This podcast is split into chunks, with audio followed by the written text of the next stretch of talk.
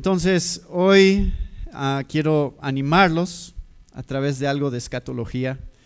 en realidad es Apocalipsis, aunque es la parte a lo mejor menos controversial de todo el libro. Entonces, está bien, no se tienen que preocupar, no me voy a meter en cosas controversiales hoy. Esto es sobre las siete cartas a las siete iglesias y probablemente ustedes están algo familiarizados con el contenido de estas cartas. ¿Cuál es el mensaje de estas siete iglesias? Entonces en el libro hay una pequeña sección que resume lo que estoy explicando hoy, estos ah, siete puntos que vamos a ver sobre las siete cartas. Y mi objetivo es poderlos animar en qué es lo que estas cartas tienen que decirnos a nosotros hoy. Porque eh, vemos hacia atrás, vemos en la Biblia el desarrollo de la iglesia en los primeros siglos y muchas veces he escuchado iglesias que dicen, queremos ser como la primera iglesia. ¿no? Queremos ir a los fundamentos de la primera iglesia y ser como la iglesia neotestamentaria. Y yo les pregunto, ¿como cuál iglesia del Nuevo Testamento? Porque habían algunas iglesias terribles en el Nuevo Testamento y no queremos ser como esas iglesias.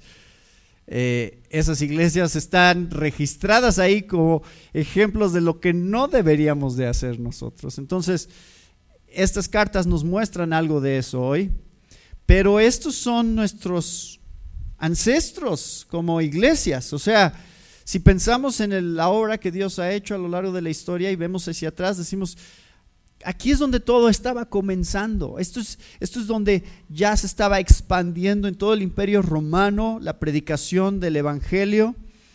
Y cuando esta última carta del Nuevo Testamento, Apocalipsis, fue escrita, se estaba culminando un periodo que es conocido como la Iglesia Apostólica. Y estas siete cartas eran leídas, aunque estaba dirigida una carta a cada iglesia, cada iglesia, de hecho sí, sabía el contenido de las siete cartas, leía las siete cartas porque Apocalipsis fue entregado como un libro y, leían todo el libro, no era nada más la carta que les correspondía. Entonces, en realidad este mensaje era para todas las iglesias de todos los tiempos. Y eso es lo que quiero meditar con ustedes hoy. Así que vamos a hacer un pequeño recorrido brevemente de cómo es que Dios ha mostrado su fidelidad en la historia de la iglesia. Cómo es que se ha visto desde los primeros siglos hasta el día de hoy que Dios está detrás de su iglesia, está asegurándose de que la iglesia permanezca y la iglesia tenga el impacto que Dios quiere que tenga en la sociedad. Primeramente tenemos la iglesia apostólica del año 30 eh, al año 100 más o menos después de Cristo, que es lo que ya les decía, estos, estos primeros años en el desarrollo del Nuevo Testamento, el libro de Hechos y llegando hasta Apocalipsis. Y después tenemos la iglesia perseguida, el año 100 al año 313, en el que se estaba expandiendo la iglesia en el imperio romano y, verdaderamente en estos años hubo una persecución muy fuerte hacia la iglesia de parte del imperio. Y pueden leer mucho acerca de cómo se veían o cómo se vieron estos años. Sin embargo, ¿qué es lo que tiende a suceder cuando la iglesia sufre persecución? ¿Desaparece? Pasa exactamente lo contrario. Normalmente la iglesia crece. Entre más persecución haya, más crece la iglesia. No sé si deberíamos estar pidiendo a veces, Señor, trae un poco de persecución a, tu iglesia. A lo mejor eso es lo que necesitamos cuando empezamos a sentirnos demasiado cómodos. Y la iglesia creció tanto en el imperio romano, que llegó el punto en el que el imperio romano dijo, Ya la mayoría son cristianos. Si no puedes con ellos, únete a ellos. Esa filosofía la siguieron claramente al decir, vamos a hacer esto oficial. Y hay tanto cristiano que vamos a oficializar esta religión y esto es conocido como la iglesia imperial. Y esto es más o menos del año 313 al año 476 después de Cristo. Y, ustedes saben, esto no fue necesariamente algo bueno. Eh, tuvo algunos efectos positivos, pero en general el que la iglesia se mezclara tanto con el gobierno y con la política corrompió a la iglesia en gran parte. Y más o menos desde el año 476 ah, hasta el año 1453 tenemos lo que se conoce como la iglesia medieval. Y la iglesia medieval, este periodo inicial de la iglesia medieval es cuando surge el Islam. Y el Islam se convierte en eh, eh, una religión que crece, pero crece a través de la fuerza, a través de eh, la conquista principalmente. Y, en respuesta a eso están las cruzadas. Bueno, ustedes pueden leer más de la historia, pero eso es, eso es como se está viendo la historia de la iglesia siendo desarrollada. Y en medio de todo esto, Dios preservando a la iglesia. Pero claro, llegamos en 1453 a lo que conocemos como la iglesia reformada, que es otra vez esta mirada hacia adentro diciendo, ¿qué, qué aspectos de la iglesia tienen que cambiar? Y ustedes han escuchado sobre esto, la Reforma Protestante, Martín Lutero, dentro de la Iglesia Católica, viendo lo que está sucediendo y pensando, creo que necesita haber reformas dentro de la misma iglesia para que seamos más fieles a la palabra de Dios. ¿Cómo puede ser que la palabra diga salvación por fe y por otro lado estamos vendiendo indulgencias y estamos condicionando la, la, salvación de la gente al dinero que tienen y estas cosas no, no, no, no tenían congruencia para Martín Lutero lo cual lo llevó a todo un movimiento que se empezó a esparcir en toda Europa. Eh, en toda Europa empezó a haber un avivamiento en cuanto a tenemos que regresar a las escrituras. Ustedes conocen estas cinco solas y una de ellas, sola escritura, era la palabra de Dios es nuestro fundamento. En lo que dice la Biblia vamos a fundamentar todo lo que creemos y todo lo que hacemos. Esa es la única manera de tener una autoridad externa, objetiva, que nos rige de acuerdo a la voluntad de Dios. 1648 hasta la fecha es lo que conoceríamos como la iglesia moderna, que vio también el crecimiento, pueden leer sobre William Carey y sobre otros misioneros, que despertaron un nuevo movimiento de, de misiones en todo el mundo que nunca se había visto antes.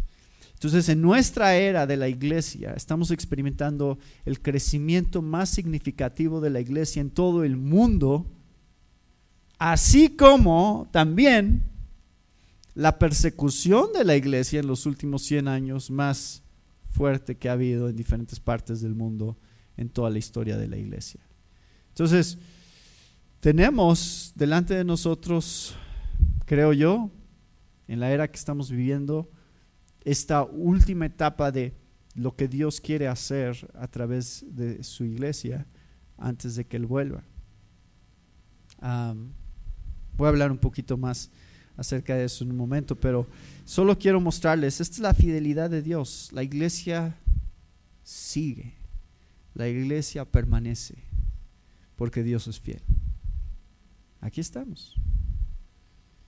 Tú y yo estamos aquí porque Dios es fiel a su iglesia. Y gracia abundante es solo una pequeña parte de todo esto que Dios está haciendo en todo el mundo. Y lo ha estado haciendo ya por casi dos mil años. Entonces, siete iglesias. Lo voy a hacer lo más simple para los que les gusta tomar notas, lo más didáctico posible para que puedan recordar lo que estamos diciendo. Siete cosas que nos enseñan las siete cartas a las siete iglesias. Entonces, si hay un número que deben de recordar es siete. Por cierto, Lean Apocalipsis y este número también va a aparecer muchas veces. Pero eh, ese es mi, mi invento, es siete cosas. Mi parte que no es inspirada por Dios necesariamente del canon, es siete cosas que las siete cartas nos enseñan. Entonces, número uno, ¿qué nos enseñan las siete cartas? Bueno, ese es eh, el resumen. Aquí tenemos la primera cosa que quiero mostrarles. Dios quiere que la iglesia sepa quién es Él. Y lo van a ver si leen el versículo 2, perdón, el versículo 1 del capítulo 2, dice, el que tiene las siete estrellas en su mano derecha, aquel que anda entre los siete candelabros de oro, dice esto. Luego, versículo 8, el primero y el último, el que estuvo muerto y ha vuelto a la vida, dice esto. Luego, el versículo 12, el que tiene la espada aguda de dos filos, dice esto. Versículo 18, el Hijo de Dios que tiene ojos como llama de fuego y sus pies son semejantes al bronce bruñido, dice esto. Luego versículo 1 del capítulo 3, el que tiene los siete espíritus de Dios y las siete estrellas, dice esto. Y el versículo 7, el santo, el verdadero, el que tiene la llave de David, el que abre y nadie cierra y cierra y nadie abre, dice esto. Y luego el versículo 14, el amén, el testigo fiel y verdadero, el principio de la creación de Dios, dice esto.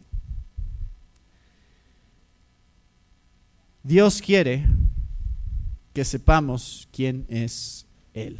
Por eso cada carta empieza con una descripción de quién de Jesús. Estas descripciones, por cierto, si quieren estudiar Apocalipsis con más calma, capítulo 1 desarrolla inicialmente muchas de estas descripciones y se pueden meter a estudiar el simbolismo que hay detrás de estas descripciones, que son sumamente profundas acerca de quién es Jesús y qué es lo que hizo Jesús. Pero esto nos lleva realmente a la pregunta de qué se trata esto, por qué estamos aquí. Y si este libro es nuestro fundamento, si la palabra de Dios es nuestro fundamento, yo les hago la pregunta, ¿de qué se trata la Biblia? ¿Cuál es el tema central de la Biblia? ¿Por qué tenemos la Biblia? Si yo les preguntara, ¿qué versículo resume toda la Biblia? ¿Qué versículo resume mejor el mensaje de toda la Biblia? ¿Qué me dirían? Juan 3:16. Les voy a dar una pista. Juan 3:16 nos da uno de los mensajes de la Biblia, no el mensaje. El mensaje central es no acerca de nosotros, sino acerca de quién es Dios y qué ha hecho Dios. Ese es el mensaje central. Entonces, Romanos 11:36 es un mejor resumen de toda la Biblia que Juan 3:16, porque Juan 3:16 cae debajo de esa idea. ¿Qué es lo que más glorifica a Dios? Se trata de Dios y de su gloria, de Él, por Él y para Él son todas las cosas. Por lo tanto, nos salva. Por lo tanto, de tal manera amó Dios al mundo que ha dado a su Hijo unigénito. ¿Lo ven? Entonces, eso es un subtema. El tema central es Dios y su gloria y lo que Él hace y quién es Él. Y por lo tanto, ahora nosotros entendemos algo acerca de nosotros mismos y de cómo nosotros encajamos con sus planes. Entonces, yo por mucho tiempo, hace muchos años, porque soy más viejo de lo que creen, cuando compartía el Evangelio con la gente, les decía, eh, cuando tú compras un aparato, un electrodoméstico, lo que sea, no sabes cómo operar lo que haces. Lees el manual, ¿no? Y, y entonces la explicación era, la conexión de todo esto era, si tú quieres saber cómo debería de funcionar el ser humano, pues lees el manual del ser humano, la Biblia es el manual del fabricante para el ser humano, y entonces era mi conexión que yo trataba de hacer con la Biblia para que entendieran la importancia que tiene la Biblia. Pero he dejado de decir eso acerca de la Biblia. Ya no lo digo. ¿Y saben por qué no? No porque no sea cierto en realidad, sí hay cosas, obviamente, acerca de cómo debemos de vivir aquí. Pero no quiero dar la impresión que la Biblia se trata fundamentalmente de mí. Sí hay cosas acerca de mí aquí, pero la Biblia es fundamentalmente un libro acerca de quién es Dios y nos describe a Dios y nos describe su obra en este mundo y lo que Él está tratando de hacer a través del el desarrollo de la historia redentiva. Entonces, creo que nuestra perspectiva acerca de qué se trata la iglesia debe de ser igual. ¿De qué se trata la iglesia? De conocer qué. ¿Quién es Dios? Y han hablado con alguien allá afuera que les dice, bueno, tú dices que eres cristiano. Tú dices que tienes la verdad. Pero el otro día vinieron unos mormones a mi casa y también me dijeron que ellos tienen la verdad. Y luego vinieron unos testigos de Jehová y me dijeron que ellos tienen la verdad. Y yo voy a la, a la misa de la iglesia católica el domingo también y escucho al sacerdote y dice que ellos tienen la verdad. ¿Quién tiene la verdad? ¿Alguna vez les han preguntado eso? ¿Cómo sé quién tiene la verdad? Todos dicen tener la verdad.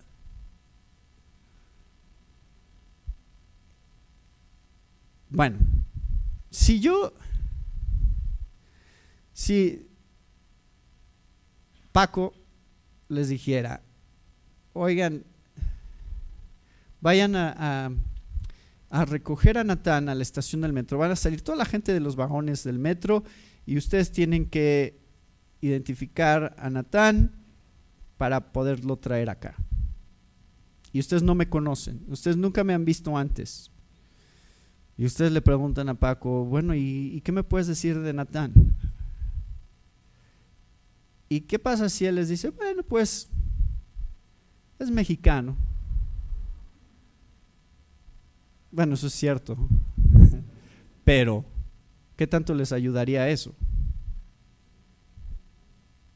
Pues habla español, supongo, ¿verdad? Pero eso es casi la única cosa que podrías decir y, que a lo mejor sería cierto. Pero pues, para que ustedes me identificaran, él tendría que darles descripciones, tendría que decirles, mira, es güero y bueno, y flaco, y les podría decir otras cosas acerca de mí, pero inclusive si les da una foto, entonces sí, cuando salga toda esa gente del metro y, sea la multitud, ustedes estarían mucho más seguros de poderme identificar porque tienen una descripción de mí, tienen una foto de mí y entonces dicen, ese es. Eso es lo que Dios está haciendo aquí. ¿Se dan cuenta? el que tiene las siete estrellas en su mano derecha, aquel que anda entre los siete candelabros, candelabros, el primero y el último, el que estuvo muerto y ha vuelto a la vida, el que tiene ojos como llama de fuego, sus pies son semejantes al bronce bruñido, el que tiene siete espíritus de Dios, el que es santo y verdadero, el que tiene la llave de David. Todas estas cosas tienen un significado que está diseñado para que digamos, ah, Sí, ellos dicen que ese es Jesús, ellos dicen que ese es Jesús, ellos dicen que ese es Jesús, pero yo sé quién es Jesús porque Él me está diciendo cómo es. Y yo puedo saber cuál es la verdad acerca de Jesús. Y no tengo que dudar.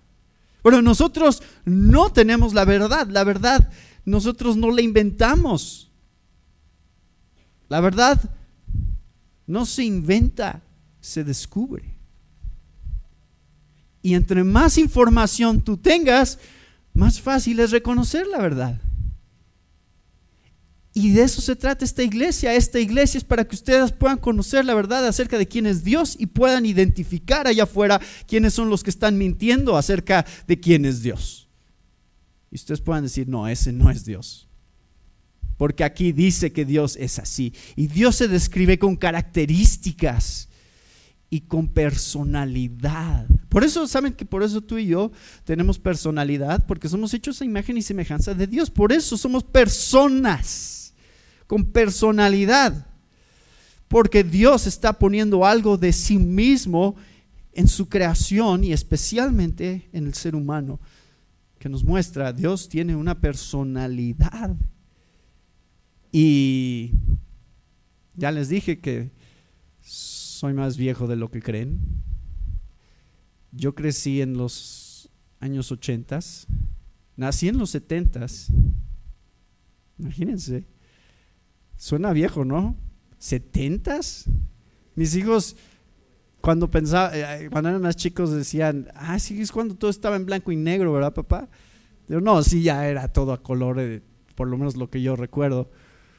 Pero para ellos eso se le hace, se les hace hace muchísimo tiempo. Y bueno, ya no voy a hablar de eso. Este, pero yo crecí con unas películas que se llaman Star Wars, que siguen estando de moda, de hecho, eh, siguen saliendo películas todavía. nunca creo que van a dejar de hacer esas películas. Y, pero yo vi las originales en el cine. Y recuerdo que uno de los temas centrales es la fuerza, ¿no? La fuerza es un tema recurrente a lo largo de, de las películas y la fuerza es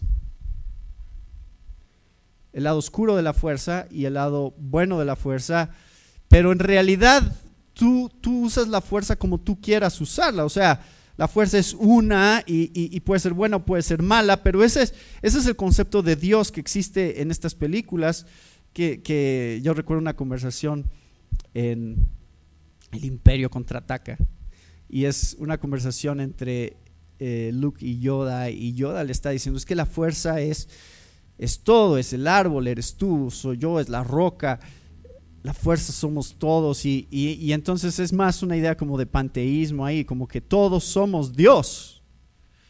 Y, la Biblia nos está mostrando, no, Dios es aparte de su creación, Él es independiente a su creación. Y entonces en, esas películas Dios es como algo muy ambiguo, Él no tiene personalidad, es algo nada más allá afuera, una energía y tú la usas como tú quieras usarla, pero la Biblia se está escribiendo, está describiendo a Dios, se está describiendo a sí mismo de una manera muy diferente. Él no está diciendo, no, yo soy así y estos son mis atributos y quiero que me conozcan y que tengamos una relación como tú puedes tener una relación con una persona donde los conoces y los vas conociendo cada vez más y los vas amando cada vez más. Así tú y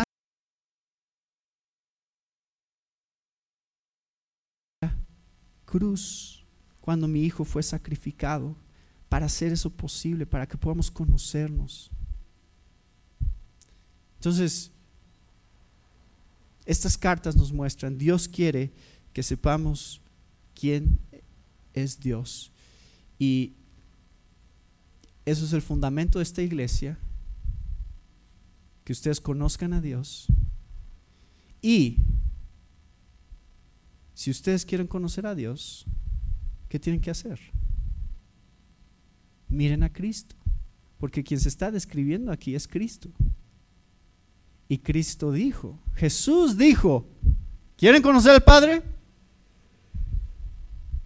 Conózcanme a mí y conocerán al Padre.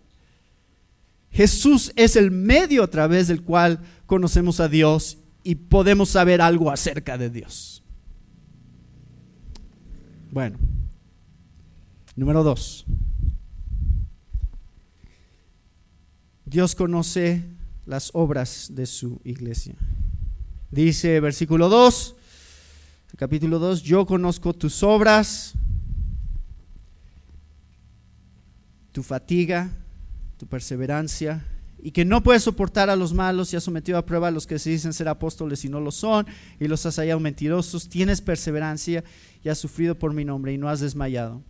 Luego dice el versículo 9, yo conozco tu tribulación, tu pobreza, pero tú eres rico y la blasfemia a los que se dicen ser judíos y no lo son, sino que son sinagoga de Satanás. Luego, versículo 13, yo sé dónde moras, dónde está el trono de Satanás, guardas fielmente mi nombre y no has negado mi fe, aún en los días de Antipas, mi testigo, mi siervo fiel, que fue muerto entre ustedes, donde mora Satanás. Luego, versículo 19, yo conozco tus obras, tu amor, tu fe, tu servicio, tu perseverancia y que tus obras recientes son mayores que las primeras. Luego, versículo 1 del capítulo 3, yo conozco tus obras, ah, que tienes nombre de que vives, pero estás muerto. Esos son un tipo de obras que conoce Dios, nuestra realidad espiritual. Versículo 8, yo conozco tus obras, por tanto he puesto delante de ti una puerta abierta que nadie puede cerrar, aunque tienes poco poder, has guardado mi palabra y no has negado mi nombre. Y luego versículo 15, yo conozco tus obras, que ni eres frío ni caliente. Ojalá fueras frío o caliente. Así puesto que eres tibio y no frío ni caliente, te vomitaré de mi boca. Solo con un paréntesis, hay todas estas cartas, podríamos hacer un sermón, y eso lo hice en algún momento en nuestra iglesia, un sermón sobre cada una de las cartas. Pero todas las ciudades, estudienlo, es súper interesante, es todas las ciudades, eh, si ustedes ven su contexto cultural, histórico, se van a dar cuenta que las cartas están siempre haciendo referencia a cosas históricas que sucedieron en estas ciudades o cosas que se saben el día de hoy de estas ciudades. Una de ellas es por ejemplo, el caso de la Odisea era una ciudad que no tenía una fuente de agua propia. Y lo que tenían que hacer era traer de dos ciudades vecinas, Colosas y Iriápolis, agua caliente porque uno tenía fuentes termales y otro agua fría. Y lo que terminaba sucediendo en el trayecto de estos acueductos era que el agua fría se calentaba y el agua caliente se enfriaba, lo cual significa que al final les llegaba agua tibia, de los dos lados. Y el proceso de traerlo hacía que el agua juntara muchos minerales. Entonces la Odisea era conocida como una ciudad con agua terrible. Y agua que tenía la fama de hacerte vomitar, de tan mal que sabía. Entonces, ¿qué está haciendo Dios aquí? Diciéndoles, yo conozco tus obras. Tus obras son inútiles, como tu agua. No sirven. Así como ustedes vomitan su agua porque no les gusta como sabe, así yo te vomito porque tú no eres útil al reino. Ese es el mensaje realmente que está dando a la Odisea. Pero cuando vemos que Dios conoce las obras de su iglesia, estamos dándonos cuenta, estas cartas nos están apuntando a que todo lo que hacemos, pensamos y decidimos tiene consecuencias y Dios nos sostiene responsables de todo. Dios, hermanos, nos conoce mejor de lo que nosotros nos conocemos a nosotros mismos. Él sabe cada detalle de lo que está pasando en cada vida de los que están aquí y de los que estaban en el primer servicio y los que van a estar en el que sigue. Dios sabe todo, todo lo que está pasando en sus vidas y quiere asegurarse que sepan eso ustedes. Ningún detalle pasa desapercibido. ¿Qué tan seguido pensamos sobre eso? Les garantizo que no pensamos sobre eso tanto como deberíamos. Porque si yo les preguntara, les dije, a ver, levante la mano, ¿quién es ateo aquí? ¿Un ateo que hay aquí? Ni va a levantar la mano, le va a dar pena, ¿verdad? Así, me vine a meter en el lugar equivocado. Pero ni casi, en general, nadie levantaría la mano porque todos decimos ser cristianos. ¿Y qué significa que somos cristianos? Que creemos lo que dice la Biblia y creemos que Dios es real. Sin embargo, sin embargo, somos ateos funcionales. Muchas veces. Y les voy a decir por qué. Porque mientras otros no nos vean, no nos importa lo que hacemos. O no pensamos que hay consecuencias. Por eso ves pornografía en tu computadora. ¿No es cierto? Porque dice, nadie me ve. Puedo hacerlo. Por eso cometes adulterio. Pues, mientras nadie se entere. Y Dios dice, yo conozco tus obras. Yo sé exactamente lo que está pasando en tu vida.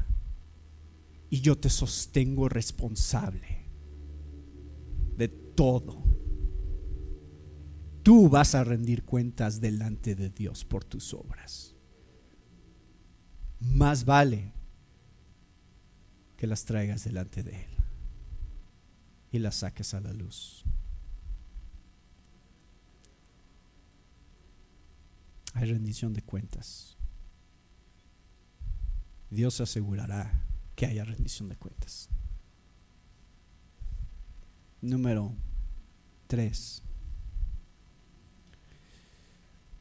Dios reprende a su iglesia y lo pueden ver en cada una de estas cartas cuando dice, versículo 4, pero tengo esto contra ti, que has dejado tu primer amor.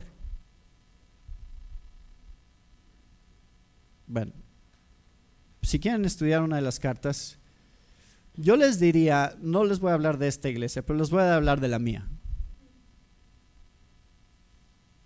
La iglesia eh, que, que probablemente de las siete cartas describe mejor a la nuestra, probablemente es la de Éfeso. Porque nos jactamos de nuestra doctrina. O sea, decimos, sí, enseñamos la palabra de Dios. Podemos discernir dónde están los, las blasfemias y los herejes. Y, ah, mira, eso no está, no está en la Biblia y eso no es bíblico. Y eso, y todo el tiempo tenemos ese tipo de discernimiento en cuanto a la palabra de Dios. Y queremos hacer buenos maestros de la palabra. Pero hemos olvidado nuestro primer amor. Nos olvidamos que tú puedes tener un ministerio exitoso y estar lejos de Dios. Tú puedes tener un ministerio exitoso y tú puedes saber mucho acerca de la Biblia y no amar a tus hermanos como deberías de amarlos.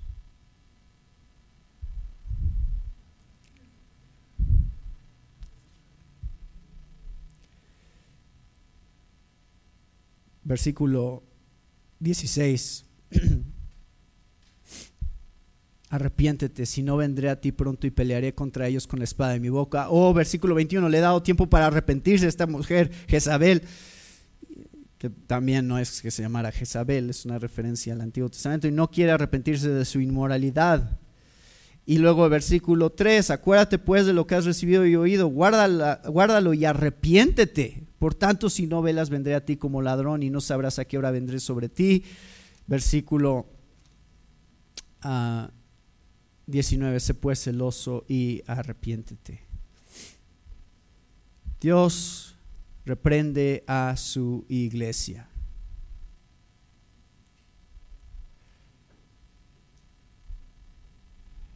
¿Quieren ser reprendidos por Dios? Sí, queremos ser reprendidos por Dios. Dios, muéstranos las áreas en donde necesitamos ser reprendidos. Queremos ser fieles a tu palabra. Y, quiero mostrarles esta reprensión que surge para la Odisea, que dice, versículo 17, porque dice, soy rico, me he enriquecido y de nada tengo necesidad. No sabes que eres un miserable y digno de lástima y pobre desnudo. Hablando del contexto cultural aquí histórico. ¿Sabían ustedes que la Odisea, todas estas iglesias de las siete iglesias están en, lo que hoy es Turquía? Y hace unos meses, o bueno, no, no, me acuerdo cuánto, cuándo fue, pero el terremoto que hubo en Turquía, hace poquito, eso es una zona de, de, muchos terremotos y muy fuertes, y bueno, nosotros entendemos eso también aquí en la Ciudad de México, el peligro de los terremotos esta ciudad de la Odisea fue devastada por un terremoto donde todos sus edificios se caen y tiene una destrucción masiva la ciudad. Y el imperio romano, ser parte del imperio romano, llega el imperio romano, dice, yo te voy a ayudar a reconstruir tu ciudad. ¿Y saben qué dijeron los de la Odisea? No, gracias. Nosotros la reconstruimos, nosotros tenemos suficiente dinero para reconstruirla. Y ellos solitos la reconstruyeron y hasta la hicieron mejor en su reconstrucción. Pero ahora comparen la Odisea con Esmirna. Versículo 9. Yo conozco tu tribulación y tu, ¿qué? Pobreza. Y tienen ahí un paréntesis, ¿no? Pero tú eres rico. ¿De qué pobreza está hablando? ¿Pobreza de qué tipo? Esmirna no. Esmirna está hablando de pobreza material. O sea, ellos no tienen dinero. ¿Qué tienen? Tesoros en el cielo. Entonces es una nueva definición de riqueza para Dios. Es, tú eres rico, no físicamente, físicamente te falta mucho. Físicamente te falta dinero para muchas de tus necesidades y, sufres, pero espiritualmente eres rico. ¿Y qué le dice a la Odisea? Tú dices que eres rico, pero no sabes que eres un miserable y digno de lástima y pobre, ciego y desnudo. Lo cual significa que que cuando ustedes escuchan que alguien dice, acércate a Dios y busca a Dios y Él va a solucionar tus problemas económicos, te están mintiendo. Las cartas, las siete cartas nos muestran eso. ¿Cuál era la iglesia que tenía más riqueza espiritual? La más pobre económicamente. Lo cual significa que el dinero es un gran peligro en la vida cristiana. Cuando tú tienes más dinero, normalmente te vuelves más independiente de Dios porque eh, confías en tus propios recursos. Y Jesús habló mucho acerca de las advertencias contra la riqueza. Y Pablo habló contra, eh, eh, contra la riqueza y los peligros de la riqueza. Y no es que el dinero sea malo, pero tenemos que tener una perspectiva correcta acerca de que no hay una relación directa entre prosperidad económica y prosperidad espiritual. Así que denle gracias a Dios porque son a lo mejor más pobres de lo que quisieran. Gracias Señor porque no me das más. No me das más porque sabes lo que eso haría en mi relación contigo. Bueno, toda iglesia lucha con el pecado y Dios nos redarguye a través de su espíritu. Número cuatro, Dios exhorta a su iglesia y esto lo pueden ver cada vez que los, en las siete cartas dice, versículo 5, recuerda por tanto de dónde has caído y arrepiéntete y haz las obras que hiciste al principio. O por ejemplo en el versículo 16, por tanto, arrepiéntete, si no vendré a ti pronto y pelearé contra ellos con la espada en mi boca. Versículo 21, le he dado tiempo para arrepentirse esa mujer Isabel y no quiere arrepentirse de su inmoralidad. O versículo 3, acuérdate pues de, de, lo que has recibido y oído, guárdalo y arrepiéntete. Y a la iglesia de la Odisea le dice, sé pues celoso y arrepiéntete. Entonces, Dios exhorta a su iglesia a qué? Dios reprende a su iglesia, le dice, esto es lo que está mal, yo conozco tus obras, esto está mal en ti. después dice, arrepiéntete. La iglesia es llamada al arrepentimiento constante y a tomar acción para corregir su camino. ¿Cuál tiene que ser un tema recurrente para esta iglesia? Arrepentimiento. Espero que nunca sientan, hermanos, que ya pasó de moda. ¿Se acuerdan cuando nos arrepentíamos? Cuando estábamos en el otro edificio. Bueno, hay iglesias que creen eso, que llegas a un punto en el que ya no tienes que arrepentirte porque dejas de pecar. No, e, el arrepentimiento es un ejercicio constante de la vida cristiana y la santificación no va a ser total hasta que lleguemos a la, siguiente fase de lo que Dios tiene preparado para nosotros que se llama glorificación. Y nuestra santificación se va a dar a través del arrepentimiento. Si no hay arrepentimiento, no hay santificación para la iglesia.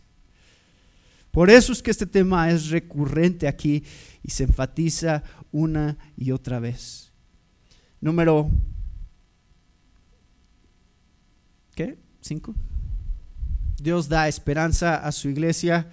Lo ven cada vez que cada carta dice al vencedor. Versículo 7. Al vencedor le daré a comer del árbol de la vida que está en el paraíso de Dios. Versículo 11, el vencedor no sufrirá daño de la muerte segunda. Versículo 17, al vencedor le daré del maná escondido y le daré una piedrecita blanca y grabado en la piedrecita un nombre nuevo, el cual nadie conoce sino aquel que lo recibe. Luego versículo 26, al vencedor, al que guarda mis obras hasta el fin, le daré autoridad sobre las naciones y las regirá con vara de hierro, como los vasos del alfarero son hechos pedazos. Y como yo también he recibido autoridad de mi Padre, y le daré el lucero de la mañana. Versículo 5, así el vencedor será vestido de vestiduras blancas, y no borraré su nombre del libro de la vida. Y reconoceré su nombre delante de mi Padre y delante de sus ángeles. Saben, este versículo no es una amenaza, es una promesa. no borraré tu nombre del libro de la vida al vencedor. No haré eso. Es una promesa que quiero que yo sepa, sepas que cumpliré para ti. Tu nombre permanecerá allí. Versículo 21. Al vencedor le concederás, concederé sentarse conmigo perdón, el versículo 12, al vencedor le daré una columna en el templo de mi Dios y nunca más saldrá de allí. Escribiré sobre él el nombre de mi Dios y el nombre de la ciudad de mi Dios, la nueva Jerusalén, que desciende del cielo de mi Dios y mi nombre nuevo. Y versículo 21, al vencedor le concederé sentarse conmigo en mi trono, como yo también vencí me senté con mi Padre en su trono. Hermanos, estas son las promesas más espectaculares que jamás escucharán en toda su vida. Lo que Dios tiene preparado para ustedes tiene que ser de ánimo. Aquí es donde la escatología es práctica. Pero vamos hacia adelante y decimos, Señor, los sufrimientos del tiempo presente no son comparables con la gloria venidera que nosotros ha de manifestarse. Yo sé que lo mejor está por venir. Yo sé que lo que tú tienes preparado, preparado para nosotros es va más allá de mi imaginación, de mi capacidad de pensar lo glorioso que será. Señor, tú me vas a sorprender, cosas que ojo no vio, ni oído escuchó. Son el tipo de cosas que Dios tiene preparado para los que le aman. Ustedes no se imaginan lo que viene. No han visto nada todavía, dice Dios. Dios se asegura que sepamos siempre que lo mejor está por venir. Esto es lo que Dios tiene para su iglesia, porque aún con todas sus fallas, la iglesia sigue siendo su iglesia. Y Él la va a vindicar. Él va a darle a su iglesia todo lo que le ha prometido. Y el tiempo en esta vida, hermanos, es tan, tan corta comparado con lo que viene. Así que realmente no hay nada en esta vida que tú puedas enfrentar que parezca como nada en comparación a lo que Dios te va a dar en su presencia. Número 6, Dios habla todos los días a su iglesia y cada una de estas cartas termina con el que tiene oído, oiga lo que el Espíritu dice a las iglesias. Y esa es la razón por la que ustedes están aquí hoy, ¿no es cierto? ¿Qué quieren hacer hoy? Señor, dame oídos para oír, porque yo quiero estar sensible al mensaje de tu palabra para mi propia vida. Despierta los oídos espirituales, los oídos de mi corazón, para que yo pueda discernir y aplicar todo lo que tú quieres que yo aprenda todos los días en tu palabra y especialmente aquí cuando se juntan y se abre este libro, ustedes tienen que estar atentos y decir, Señor, háblame hoy, porque sé y creo que sigues hablando hoy y lo has estado haciendo por dos mil años para tu iglesia. Este mensaje que se dio hace casi dos mil años a las siete iglesias se está repitiendo hoy para que hoy, hoy tú lo vuelvas a escuchar.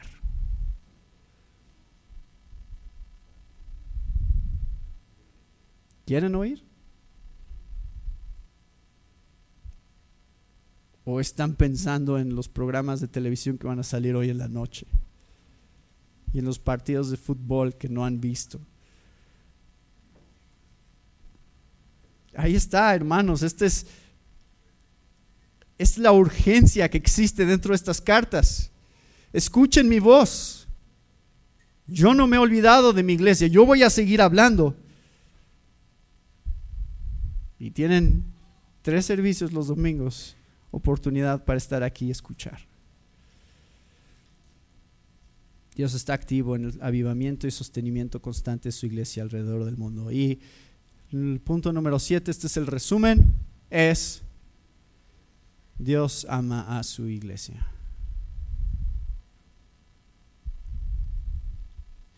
Hermanos, ¿se sienten amados por Dios?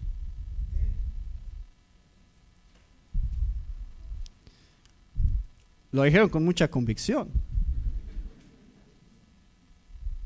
Ah, espérense tantito. Antes de estar seguros que quieren ser amados por Dios, lean conmigo lo que dice el versículo 19 del, versículo, del capítulo 3.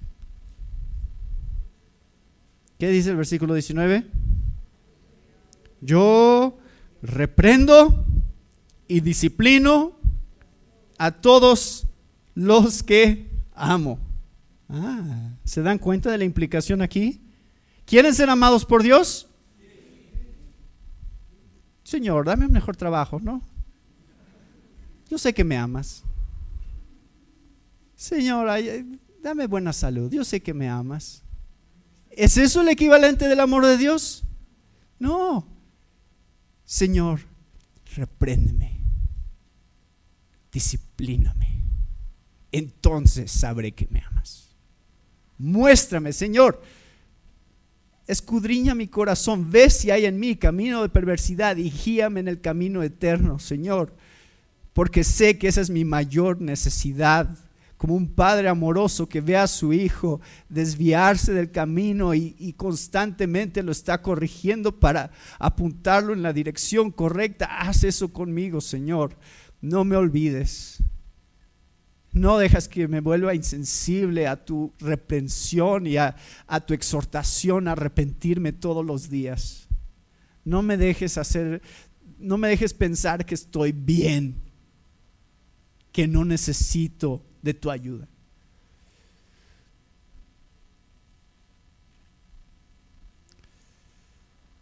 Hebreos 12 habla acerca de esto, ¿verdad? Dios está purificando a su iglesia.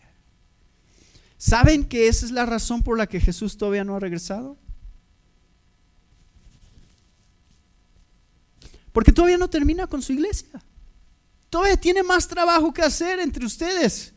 Todavía tiene más personas que tienen que venir al conocimiento